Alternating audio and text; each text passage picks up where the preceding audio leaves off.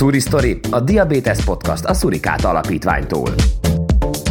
Inzulin, vércukor, bétasejt, pankreász. Ha tudod, mik ezek, valószínűleg van velük dolgod, akár nap, mint nap. A Suri podcastban segítünk. Tudomány, történelem, történetek, sorsok, találmányok, módszerek, gyógyszerek, életek, ételek. Kérdések és válaszok diabétesről nem csak diabosoknak, a Surikát Alapítványtól.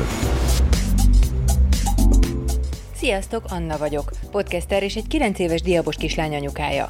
A Suri Storyban ma a jövőről lesz szó, a távoli jövőről és a közeliről is. Akarnád ismerni? Akarod-e tudni, hogy diabos lesz-e a diabos gyereket testvére?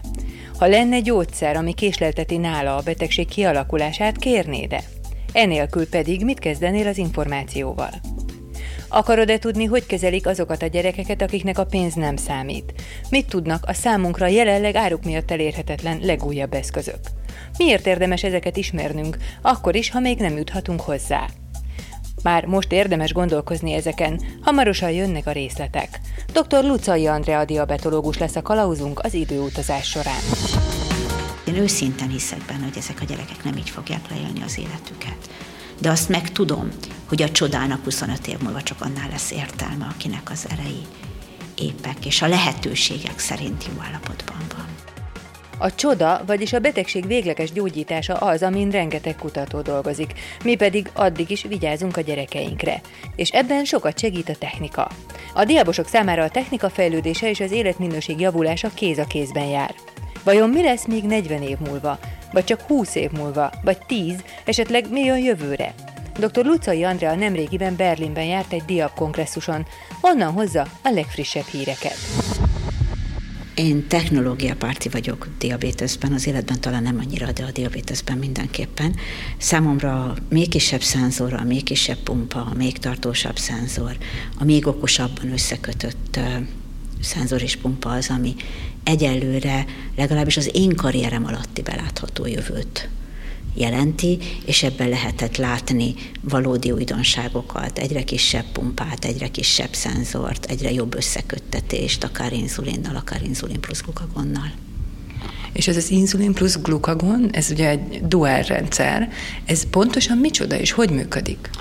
Ez igazából azt jelenti, hogy a szenzor által mért cukor nem csak inzulin adagolást indít meg vagy állít le, hanem ezzel párhuzamosan glukagon adagolást is elindíthat vagy leállíthat, és ennek, ami az igazi értelmét adja, az az, hogy tudjuk, hogy a diabétesz élők szervezetében nem csak a bétasejtek által termelt inzulin szekréciója, elválasztása károsodik, hanem az alfasejtek által termelt glukagon elválasztás is károsodik az idők folyamán, tehát ezzel így egy sokkal egyenletesebb vércukor változást várnak elérni a fejlesztők. Pontosan mi ez a glukagon? A glukagon az egy ugyanolyan hormon, mint az inzulin, csak nem a hasnyálmirigy béta sejtjei, hanem a hasnyálmirigy alfa sejtjei termelik. A feladata az, hogy a májból, elsősorban a májból, kevésbé az izomból felszabadítsa a glikogén raktárakból a cukrot hipoglikémia esetén.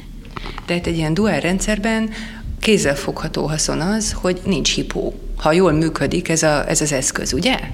Az lenne a cél, hogy valóban úgy lehessen nagyon szigorú normaglikémiát tartani, hogy nullára csökkentjük a hipoglikémiák előfordulásának kockázatát. El tudod képzelni, hogy ez a hang nincs többé? Ahogyan nincs éjszakai gyümölcslé vagy tejítatás, szőlő vagy banánetetés sem, mert nincs hipó.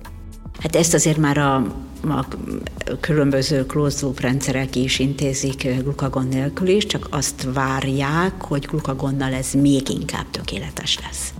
A pumpák tehát a duál rendszer irányába fejlődnek, és lesz még más is, a vezeték nélküli patch pumpa kicsit később, de előbb nézzük a cukormérést. A kezdetekben csak laborban tudtak cukrot mérni, aztán jöttek az új szúrós vércukormérők a 80-as években. Majd a digitális korral megérkeztek a szenzorok. Ezek folyamatosan a testen viselt eszközök, amelyek egy elektronikus agyból és egy érzékelőből állnak. Az érzékelő nagyon leegyszerűsítve egy rugalmas anyagból készült apró csövecske, ami folyamatosan a bőr alatt van, és így érzékeli a cukorszint változását a szövetben. Mivel folyamatosan a testben van, időről időre 6 naponta, 10 naponta, két hetente gyártója válogatja, cserélni kell. A szövet egyébként itt kulcs szó, mert a cukor előbb a vérbe kerül, aztán a szövetbe a szervezetben, így kicsit késleltetett értékeket mérünk, ha szöveti cukrot mérünk, de ha ezt tudjuk, nincs gond. A szenzorok első generációja úgynevezett flash szenzor volt, csak akkor láttuk a cukorértéket, ha az olvasót a szenzorhoz érintettük és mértünk. Aztán jött a folyamatos mérés, mikor a szenzor elektronikus agya, mint egy adó folyamatosan kommunikál egy vevővel, legyen az okostelefon, olvasó vagy akár pumpa. Mert hogy a szenzornak ezen képessége tette lehetővé a pumpával való összekapcsolást, és így lett ez a closed loop rendszer.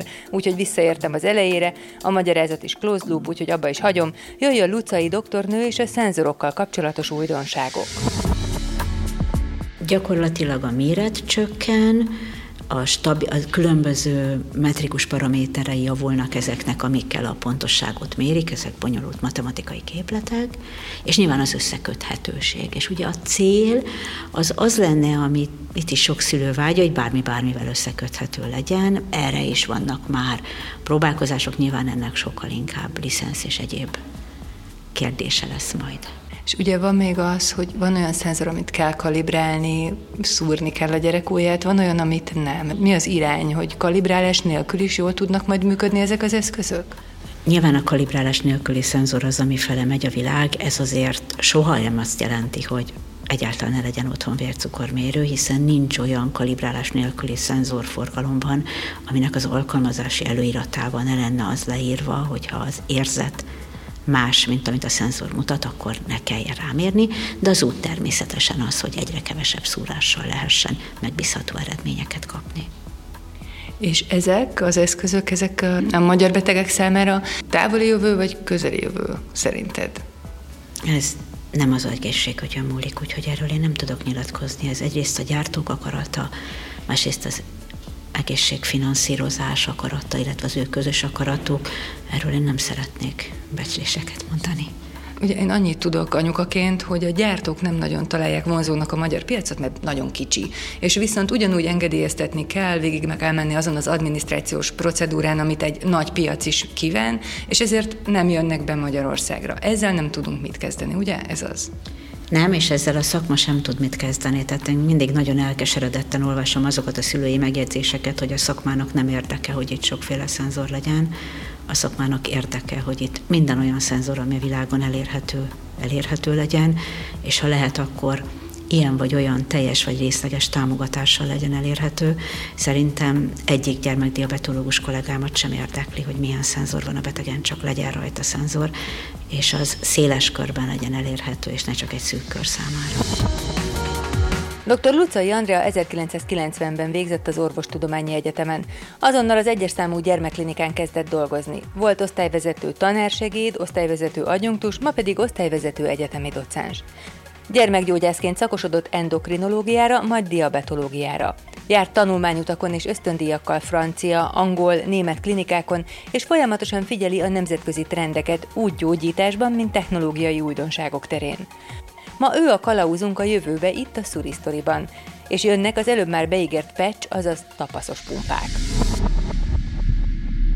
A patch pumpa az most már a sokadik generációját éli, hiszen az Omnipodból az Omnipod 5 van már forgalomban az Egyesült Államokban, és az a lényeg, hogy gyakorlatilag a, nincsen vezetéke a pumpának sem, hanem távolról irányítható ezek, eldobható rendszerek, és a rendszerben tölthető meg inzulinnal, és az egész két-három naponta cserélendő. A változás inkább az volt az elmúlt években, hogy egy önálló pici mobiltelefonhoz hasonló, de mobiltelefonként nem funkcionáló egység vezérlie ezt a pecspumpát, vagy egy olyan alkalmazás van már, ami egy általában használt okostelefonon keresztül vezérli a pumpát, és akkor nincs szükség kettő darab telefon, szerű valamit cipelni magával a felnőttnek vagy gyereknek.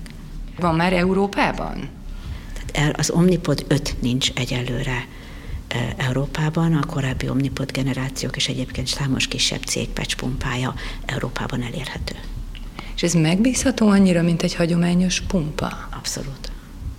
Tehát nem a megbízhatóság a kérdés, itt megint az ára kérdés, az lehet félelmetes emberek számára, hogy ha nem vezetéken megy, akkor biztosan jól megy el, hogyha nem a pumpában van, hanem a telefonban van az algoritmus, az, az biztosan jó-e és megbízható-e.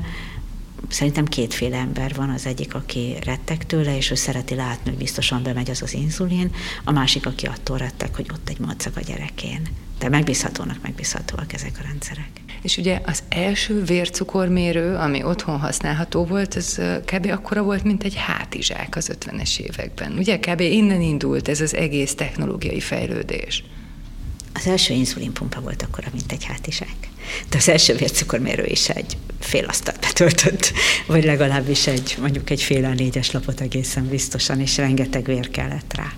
És ez nem volt olyan régen, amikor haza, haza vihettek vércukormérőt a gyerekek, és nem is annyit, tehát mondjuk a 80-as évek közepétől a magyar gyerekeknek is volt már otthoni vércukormérője, de az valóban mondjuk egy szűk fél négyes oldalnyi vércukormérő volt, és nagyon sok vért igényelt, és kalibrálni kellett, és mindenféle oldatokkal kellett mahinálni és itt jöttek ehelyett most a gyakorlatilag pici ceruzányi vércukormérők, amik ráadásul memóriájuk van és kommunikálnak az okostelefonnal.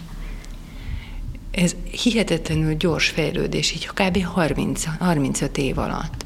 Mi a helyzet a beadásra szolgáló eszközökkel? Ugye voltak az üvegfecskendők, a kifőzős üvegfecskendők, igaz? Az volt az első. Az volt az első, aztán voltak az eldobható műanyag fecskendők, amik már nagy előrelépést jelentettek, de mind a kettőről én magam nehezen hiszem el, hogy naponta ötször nagyon nagy pontossággal be tudtam. Nyilván be lehet, mindenki mindent megtanult, tehát, de olyan nagyon félelmetesnek tűnik, hogy elég pontosan lehetett, és nagyon pontosan tudtak anyukák vele inzulint adagolni.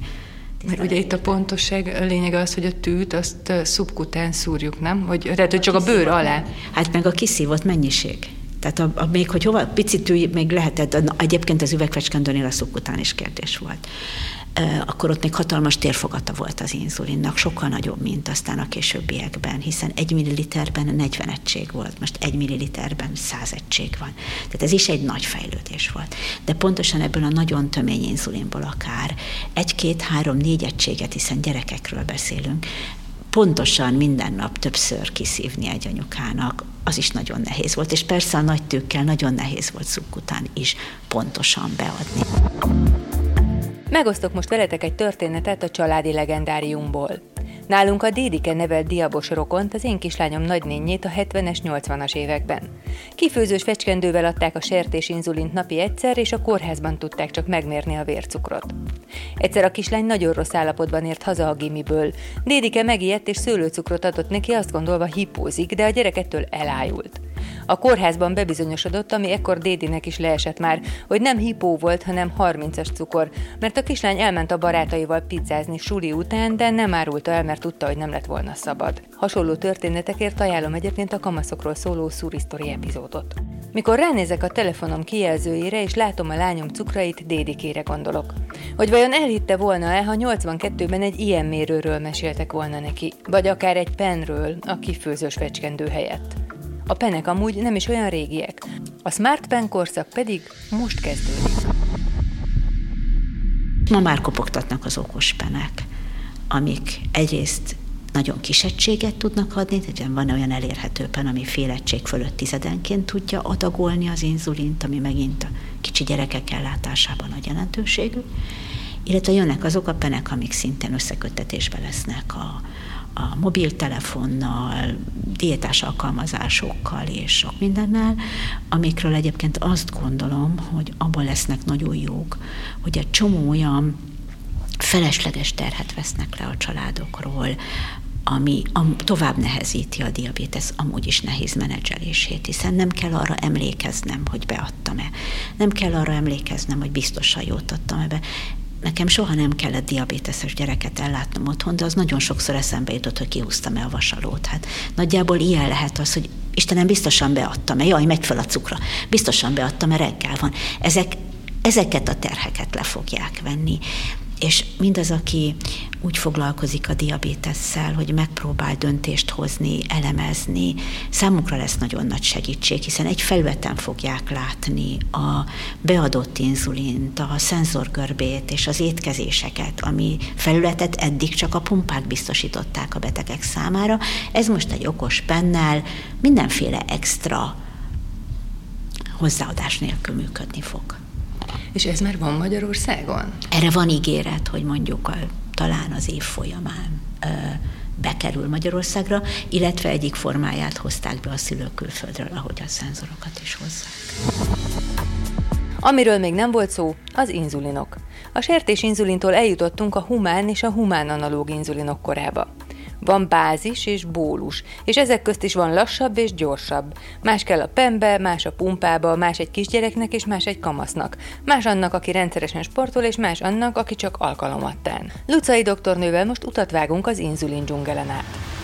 Ugye még ma is vannak úgynevezett humánnak nevezett inzulinok, ez nem azt jelenti, hogy emberből vonták ki őket, hanem azt jelenti, hogy az alap molekula az az emberi inzulinnal teljesen megegyező szerkezetű, ezeket hív, ezek, amiket gyors hatású, a reguláris inzulinnak hívunk, ugye számos van forgalomban, márka neveket nem említek. Ennek a szerkezetnek a kezdetleges módosításával hozták létre az első közepes hatású inzulinokat, a bázis inzulinokat, amiket MPH inzulinnak neveznek egy szerkezeti változtatás miatt. Ezek azok, amiket humán bázis inzulinként használunk, és Magyarországon a törvényi szabályozás szerint mindenki úgy kezdi a diabétesz karrierjét, hogy két ilyen inzulint használ.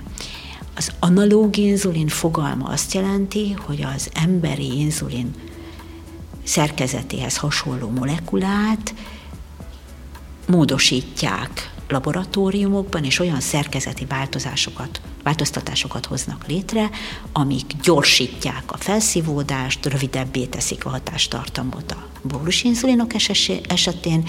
Ezeknek is most már a második generációja van piacon, aki még gyorsabban emelkedik a hatása, és még gyorsabban cseng le, tehát még kényelmesebbé válhat, hiszen nem kell azzal számolni, hogy késői hipoglikémiát okoz, nem kell azzal számolni, hogy sokat kell kivárni az evés és a bólus beadása között.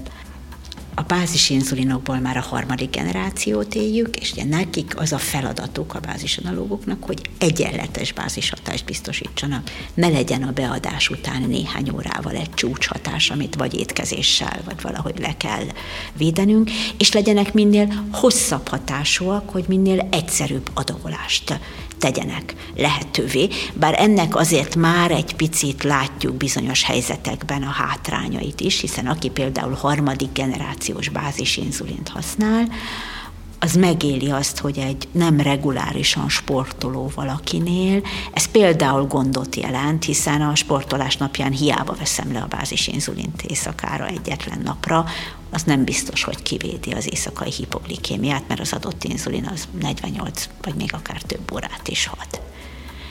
Pumpába a gyors hatású analógok kerülhetnek, ezeknek az első generációja, illetve most már a második is alkalmazható pumpába, de ugyanezek persze penekben is alkalmazhatók, de pumpába csak ez a kettő tehető bele.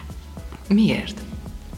Mert a pumpa olyan, a pumpa filozófiája az, hogy pici adagokkal, rövid távra tervezve pontosan tudjuk lekövetni a vércukor változását, és ehhez gyors hatású, vagy akár még gyorsabb, és lehet, hogy még-még gyorsabb hatású inzulin analógra lesz szükség. Ha már azt szeretnénk, egy igazi closed loopot, hogy valóban eszik a beteg, nem is jelezte a pumpának, hogy ő eszik, elkezd emelkedni a cukra, amit a jó szenzora gyorsan reagál, és ugye az algoritmus, nem az algoritmus lesz lassú, hanem az inzulin lesz lassú.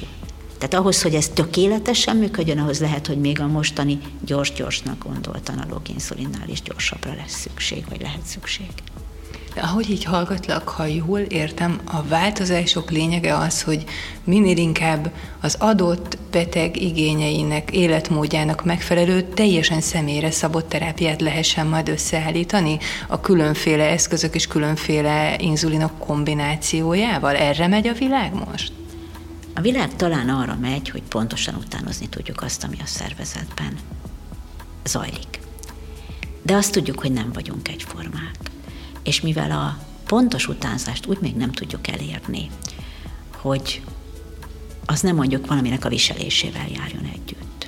Ma azt gondoljuk, hogy talán a zárt rendszerű vagy félig zárt rendszerű inzulinpumpák a legjobbak ebben. De van olyan beteg, aki ezt nem akarja hordani. Azért nem mondhatjuk azt, hogy a bázis inzulinokra hosszú távon nem lesz szükség, mert kapja mindenki pumpát és éljen azzal, mert lesz olyan ember, aki ezt nem lesz hajlandó viselni. Akkor sem a pumpa. És egyébként vizsgálatok bizonyítják, Csehországból származik egy komisszár nevű vizsgálat, ami nagyon jól bizonyítja, hogy pennel, jó bázissal, jó bólus inzulinnal és jó szenzorral ugyanolyan eredményt lehet elérni, mint a legjobb pumpával. Az igazi kérdés az a szenzor és a szenzor használata.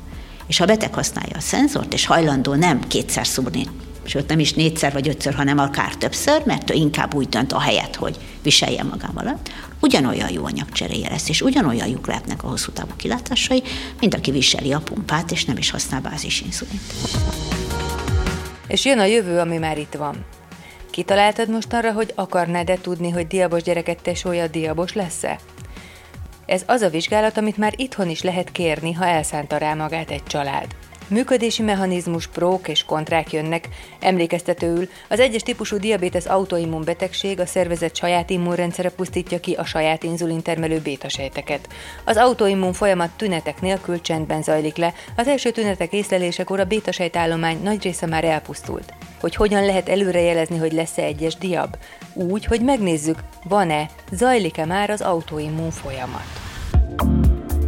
Az autoimmun folyamatot jellemző autoantitestek azok, amelyeket mérni tudunk.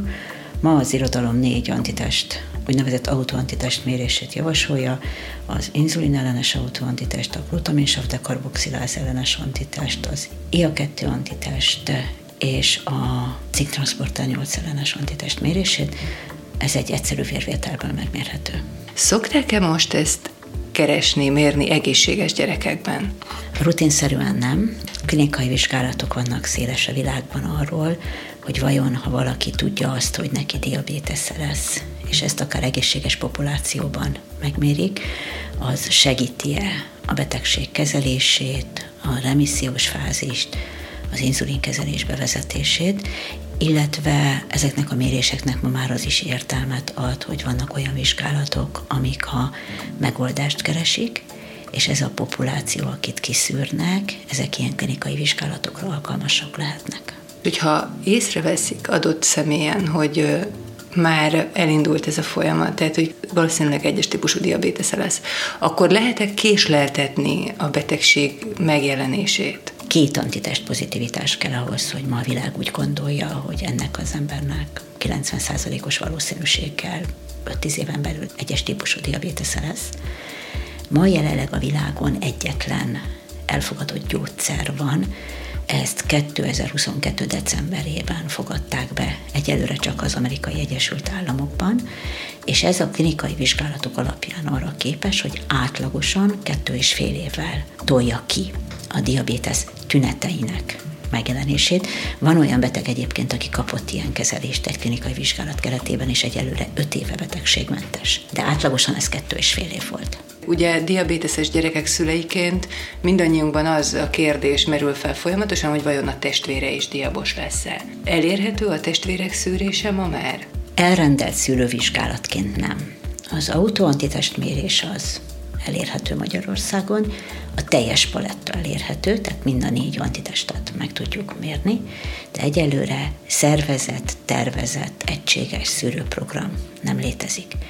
Én magam sem szoktam felajánlani a betegeim családjának ezt a lehetőséget, de ha valaki megkeres, mert utána olvasott, hallott róla, akkor először azt szoktam mondani, hogy játszon el a gondolattal, beszélje meg otthon a családban, szerencsés esetben, hogy az ő családjuk mit tud jobban elviselni.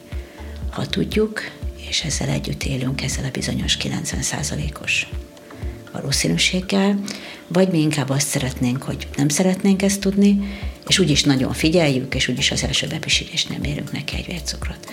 De ha valaki ebben a helyzetben megerősít, és azt mondja, hogy de doktornő, mi nagyon szeretnénk, mi megbeszéltük, és úgy gondoljuk, hogy nekünk ez nagy segítség, akkor nem zárkózunk el az elől, hogy ez az autoantitest vizsgálat megtörténjen. Amit említettél, hogy van gyógyszer, ami késleltetheti az egyes típusú diabetes kialakulását, de csak Amerikában van.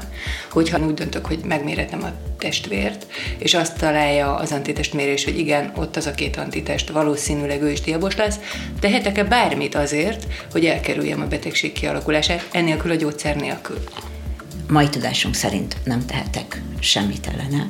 Nyilván, ha valakinek megmérjük a két pozitív antitestét, megmérnénk egyelőre, én nem tudok most ilyen betegről, akinek így derült volna ki. Olyanról tudok, akinek véletlenül kiderült és besétált ide, mert mértek egy magasabb cukrot, tehát az már egy másik stádium ennek az állapotnak. Tehát nem tudok ellene semmit sem tenni, de nyilván, ha ezt igazolja valaki, akkor érdemes viszont mondjuk rendszeresen hemoglobin A1C értéket nézni, rendszeresen étkezés után vércukrot mérni, hogy nagyon-nagyon korai fázisban felismerése kerüljön a egyes típusú diabétesz, hiszen azt azért tudjuk, hogy ha valakinek korai fázisban még sok maradék bétasejtel kerül felismerésre, és korai fázisban indítjuk el az inzulint, akkor például lehetőség van arra, hogy akár csak napi egy inzulinnal ilyen valamennyi ideig, ami azért, aki a másik oldalán áll már ennek a helyzetnek azt tudja, hogy nagyon nagy előnyt jelent. Vagy nagyon jó adatok vannak arra, hogy a remissziós fázis kitolódik azoknál, akiknél korai a felismerés, és megint aki egyes típusú diabéteses gyerekkel él, azért azt tudja, hogy a rosszban a legjobb, hogyha remisszió van, és ameddig az a remisszió tart. Tehát Bocsánat, ez ugye a honeymoon-ként emlegetett, amikor az elején elindult egy inzulinkezelés, és akkor utána vagy nagyon lecsökken az inzulin igény, vagy átmenetileg nincs ez szükség, ez az? Igen, igen, ezt hívjuk mi, bocsánat, orvosi nyelven, remissziós fázisnak, amit mézeseteknek vagy honeymoonnak lehet hívni, és nem csak az a jellemző rá, hogy esetleg jóval kevesebb inzulin kell, nem csak egységben, hanem szúrásszámban, és, és valóban ritkán teljesen elhagyható, hanem ez egy sokkal stabilabb fázisa a betegség betegségnek. Tehát erre egy picit azt szoktuk mondani, hogy a remisszió mindent elbír, és egy nagyon jó időszak arra, hogy a családok valahogy megbarátkozzanak, megszokják, megtanulják ezt az állapotot. Hogyha tőled megkérdezne egy család, hogy te javaslod a testvérvizsgálatát, akkor mit mondanál? Azt, hogy gondolkozzanak el rajta, hogy az ő életükben mit hoz, ha tudjuk, és mit hoz, ha nem tudjuk. És én nem fogok ebben dönteni helyettük, de mind a két döntést elfogadom. Tehát nyilván, ha valaki megszűrte és negatív, akkor az jó dolog, annak örülünk együtt. Ilyen nem volt már szerencsére, olyanom nem volt, aki megszűrtünk és pozitív lett volna, de egészen biztosan, hogyha valaki egy ilyen kérdés után azt mondja, hogy nem, én nem kérem, és fél év múlva diabéteses lesz, akkor mondjuk nagyon-nagyon fogok arra vigyázni, hogy még véletlenül sem mondjam azt, hogy miért nem néztük meg az antitesteket előbb. És a végére még egy komoly kérdés. Vajon mire van esélyünk? Hogyan lehet majd gyógyítani egyszer az egyes diabot? Mesterséges hasnyálmirigy? Beültetett saját testi bétasejtek? Merre halad a tudomány, és hol tartanak a kutatások? Lehet-e majd gyerekeinknek egyszer pen és pumpa nélkül is egyenletesen céltartományban tartott cukra? Megérik-e ők a csodát, és esetleg láthatjuk-e még mi is? A jelenlegi kutatások, tehát hogy ma most mit látok, és mit gondolok én arról, hogy az elkövetkező 15 évben még megélem, abban még nem lesz benne a szigetsejt transplantáció, vagy a bármilyen bétasejt, csak bétasejt, alfabétasejt bejuttatásának a, a mindennapi gyakorlata. Ebben most egészen biztos vagyok. És miért? Ugye az a fő gond itt, hogyha be is ültetnek bétasejteket bárhová, bejuttatnak, az immunrendszer ugyanúgy működik, az autoimmun folyamat nem áll le, és ezeket is el fogja pusztítani. Ez a fő akadály, amit nem tud átugrani a tudomány most? Ezt már átugrotta a tudomány, mert be tudja őket úgy csomagolni, hogy ne. Mibe csomagolják? Mik az irányok? Mik a fő akadályok, és mik azok, amiket már túl van a tudomány? Túl van azon, hogy tud nagy mennyiségben bétasejtet előállítani, ha kell, mert az őssejtekből csészében el tudja készíteni azt a bétasejtet, ami már úgy viselkedik, mint egy igazi bétasejt. Irány az is, hogy csináljunk bétasejtet, aki kívülről nem úgy néz ki, mint a bétasejt, és akkor majd nem fogja elpusztítani az immunrendszer. Van egy ilyen irány is, változtassuk meg az ő külső kinézetét. Belülről bétasejt legyen, kívülről meg valami más. A csomagolást azt tényleg úgy szerintem úgy érdemes elképzelni, képzeljek el, van egy bétasejt, masszám, és képzeljek el egy buborékot körülötte valamilyen speciális anyagból, de azért kemény feltételei voltak ennek a buboréknak, hiszen a cukornak be kell jutni. Az inzulinnak ki kell jutni, az immunrendszer sejtjének meg nem szabad bejutni. Elfben létezik már ez a csomagoló anyag, és vannak is erre vizsgálatok, hogy, hogy ez működhet, de kérdés az, hogy meddig működik ott a bétasejt, jutnak el oda erek, hogyan jutnak el, nagyjából itt tart ez a kérdés most. Olyan, hogy az az állapot, hogy egyszer berakunk és ott marad, az egyelőre még, még a távolban sem látszik. De olyan már volt, nem, hogy egyszer berakjuk, és akkor mondjuk egy évig ott marad. Olyan vizsgálatok voltak, tehát betegnek, aki bejött rutinból, soha sehol senki nem adott még. Klinikai vizsgálatok korai fázisai vannak, hogy valóban egy év után is akár teljesen inzulinmentes is volt már beteg ilyennel, de ezek klinikai vizsgálatok, felnőttek, és nagyon korai vizsgálatok. Ugye, hogyha visszamegyünk egy ennek a betegségnek a történetében, történelmében. Az első terápiák, ezek az éheztetéses terápiák voltak, hogy napi 400 kalóriás diétán tartották a beteg gyerekeket, ami meghosszabbította ugyan az életüket, de nem adott minőségi időt. Viszont például voltak olyanok, akik ennek köszönhetően megérték Benting inzulin felfedezését, és aztán inzulin terápiával hosszú és egészséges életet élhettek. Hogy látod most, mi az a magatartás, amit érdemes követnie egy inzulinos gyereknek? Vagy mi az az attitűd, hogy egy család hozzá tud állni ehhez a betegséghez? Mert várjuk a csodát, várjuk a gyógyulást nyilván, de hogy ez akár 20-30 év is lehet. Hogy lehet ezt jól csinálni, hogy akár akkor is, ha nem jön el ez a csoda, akkor is 80-90 éves lehessen a gyerekünk? Amit én gondolok kívülállóként ebben a helyzetben, hiszen én ezt nem próbálom meg egy családdinamikában élni, hogy használjuk mindig azt, amit a mai nap megad nekünk, azt a lehetőséget, azt a tudást, azt a technológiát. Szabad benne kételkednünk, de használjuk. Bízzunk abban, hogy aki nekünk tanácsot ad, az, az jót akar nekünk alapvetően. Ez úgy általában nagyon fontos, hogy kicsi gyerekkortól próbáljuk ezt, vagy gyerekkortól.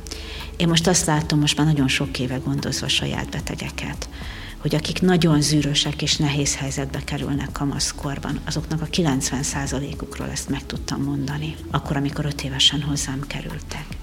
Elrettentő példa, hogy ül velem szemben valaki, és minden egyes kontrollon elmondja, hogy 8 éves gyerek előtt, most finoman fogok fogalmazni, hogy hogy képzeli a doktornő, hogy azt a vacakot, amit a doktornő diétának gondol, azt az én gyerekem megeszi.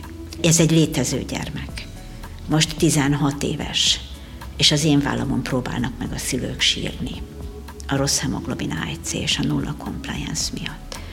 És nekem semmilyen felhatalmazásom senkitől nincs arról, hogy azt mondjam nekik, és nem is fogom soha hogy kár, hogy ezt nem írtam le nyolc évvel ezelőtt, és nem zártam be egy borítékba. Mert akkor most megmutathatnám. Nem mennénk vele persze semmire. De ezek számomra intő példák. És hát látom a másik oldalt, akik azokkal a körülményekkel, amik 8-10 éve voltak, amik már most fényévvel vagyunk attól, ami 8 éve volt, vagy 10 el tudták azt fogadni, és, és meg tudták úgy tanulni.